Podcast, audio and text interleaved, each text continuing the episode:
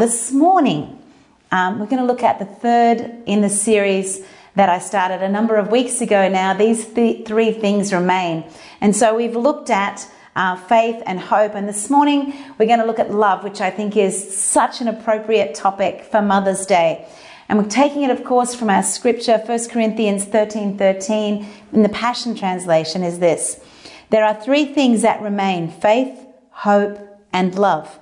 Yet love surpasses them all. So, above all else, let love be the beautiful prize for which you run. And some versions say the greatest of these is love. And, you know, over the last couple of weeks, we've looked at faith and hope. So, what is love? I mean, it's, it seems like such a normal thing to ask, but I, I, I thought I start by looking at, you know, the dictionary definition, which really just spoke to romantic love, which I think is only a small element. And then I looked at public thoughts on, on what love is. And, and again, I didn't quite find a definition that I was really happy with. So I went to scripture. I went to uh, 1 Corinthians 13, 4 to 7. And this is how it describes love love is large and incredibly patient. Love is gentle and consistently kind to all. It refuses to be jealous when blessing comes to someone else. Love does not brag about one's achievements nor inflate its own importance. Love does not traffic in shame and disrespect, nor selfishly seek its own honor.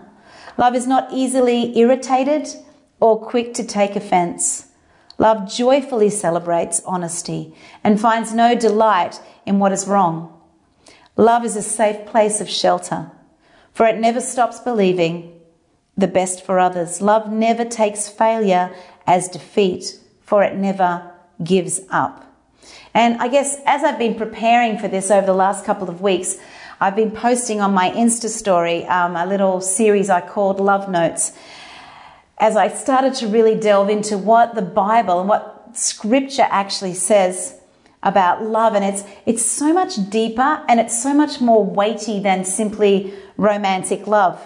And I think you know I look at that Scripture and I think, well, it says that the greatest of these is love. So faith and hope. Um, and we've looked at both of those. We've looked at why faith is important right now, and we've looked at, you know, ways to, to stay hopeful. So how is, how is love greater? And I think it's this. I think love is greater than faith and hope because both faith and hope depend on love. Without love, there can be no true faith, really. A loveless faith is, is nothing but an empty religious exercise. And Paul says it in 1 Corinthians 13 2 If I have faith that can move mountains, but I do not have love, I am nothing. And I guess without, without love, there can be no genuine hope. Because a loveless hope is kind of an oxymoron. You can't really hope for something that you don't really love. So I guess they both exist and they're a little bit dead and sterile if they're not accompanied by love. So love is the key and it's the greatest of all that remains. And I wonder why that is. I wonder why that is. And then I thought, well, I think the key with love is both faith and hope are kind of personal. They kind of empower us and benefit us. You know, we take them on and we we we build them and, and they empower us. You know, faith builds within us, hope brings a positive outlook for the future, primarily for us. And even though we can share those things, with others, they really have to take them on themselves to see the benefits. Whereas love is more an outward expression of an inner position or an inner conviction. So this morning I want to look at just a few things, a few thoughts on love. Um, and I just love that it's Mother's Day and we can look at this. So the first thing I want to look at is love is not how you feel. It's more about how you act. And I think it's been well said that love is not a feeling, it's an act of the will. And we can get swept away on feelings, on the feelings. You know, society uses phrases like falling in love to describe them. It's, it's almost like it's beyond our control. It's like falling in a ditch or, or falling off a mountain or it's beyond your control. You somehow happen upon it and fall into it and it, it's kind of accidental. And it's all about feelings. But then when that feeling fades, we fall out of love. So it, it's kind of an in or out thing. And, and don't get me wrong, I'm all for the warm and fuzzies. I'm a big fan of the feels, you know, I'm a big fan. But feelings are ever changing, depending on our mood, depending on the circumstances, or even depending on the object of our affection and whether those feelings are returned. And I think love goes way beyond this. Love is something that you choose and you keep on choosing. You know, I, I, am reminded, and particularly because it's Mother's Day today, but I'm reminded of the first time that I ever held and looked into the face of each one of our children. And, and it went way beyond feelings because it, it was this amazing sense that this, this little human being was so loved. And I would have done anything to, to protect, to nurture, to, to love this little human being that I had actually not met before that moment. It's way more than a, a feeling, it's what you choose. And when I look at 1 Corinthians 13 and the definition of love, I see words like patient, gentle, kind. It goes on to list actions that love doesn't do. It doesn't brag. It doesn't inflate its own importance. It doesn't traffic in shame or disrespect. It doesn't seek its own. It's not easily irritated or quick to take offense. And then it goes on to say what actions it does take. Joyfully celebrates honesty. Finds no delight in what is wrong. Never stops believing the best for others. Never takes failure as defeat. Never gives up. And I think if you treat love as a feeling, when you are getting something from someone else, and then you stop getting that, then your feelings will change along with your behavior and action. So if love is just a feeling, it's so changeable. But if love is a choice and it's not based on what someone else does or says, it means that you can continue to act in the same way regardless of how the other people behave. Because love is not just how you feel, it's how you act. The second thought I have on this is love can sometimes be uncomfortable. It can. Love doesn't always feel good. It would be great if it did, but it doesn't always feel good. Conflict and disagreement never feel great. But when you love, you work through and it becomes an opportunity for growth. And one of the things I've always appreciated about the people who really love me is that they are committed to helping me be the best me that I can be. And this, that means telling me the hard truths sometimes. And for those people that I really love, I return that favor. You know, you don't do it out of a critical spirit or a want to upset them, but you do it because you see something that is limiting them or something that is confining them, and because you love them, even though it's going to be uncomfortable, you are compelled to share that with them. I, I remember an example many, many years ago um, in church life when Chris and I were intern pastors and we were both on the creative team. And I would come in and I took it upon myself to straighten the chairs.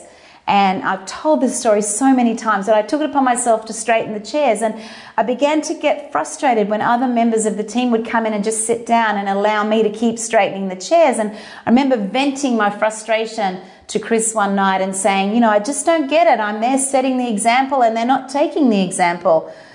And I remember very clearly, I thought that he would say, because he loved me, Oh, darling, you're doing such a great job. You should, you know, you should not be discouraged. But he said to me, You know what? If you can't do it with a good attitude, you'd be better not doing it at all.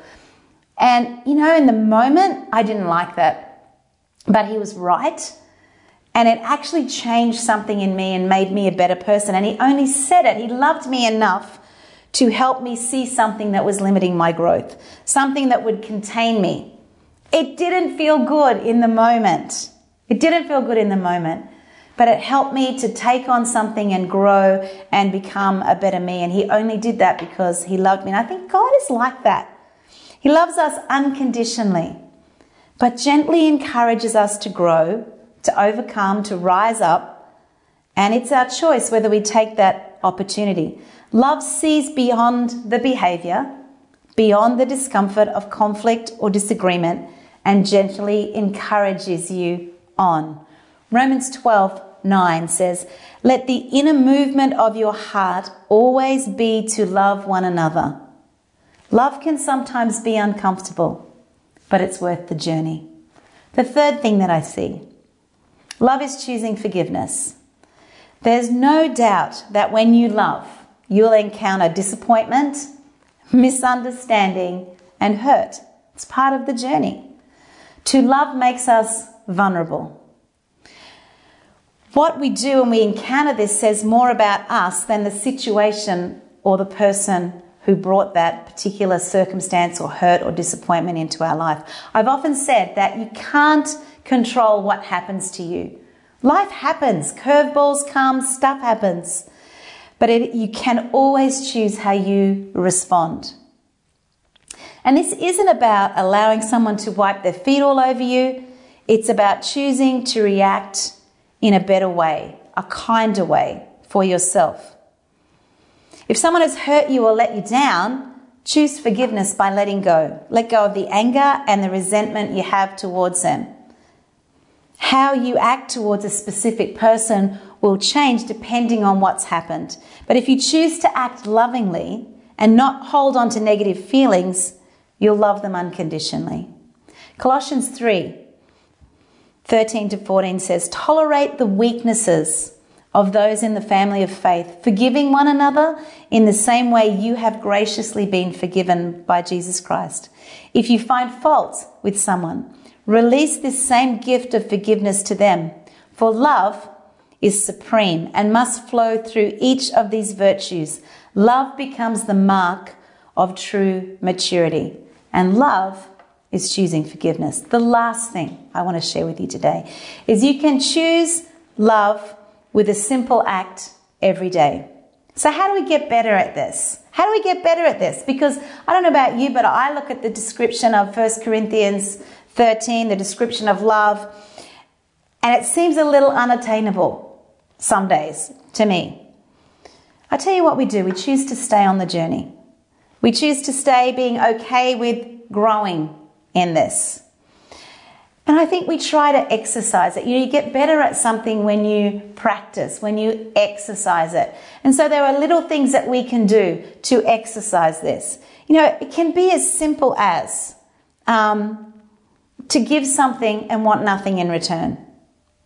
It can be just simply letting someone, preferring someone, letting them go through the door first, or, or giving way to a car in, in traffic, or telling someone that you love them without the expectation of hearing it back. And I think in the last number of years, I've really taken that on because I know when people take the time to say to me, for no other reason, they just say, Hey, I really love you.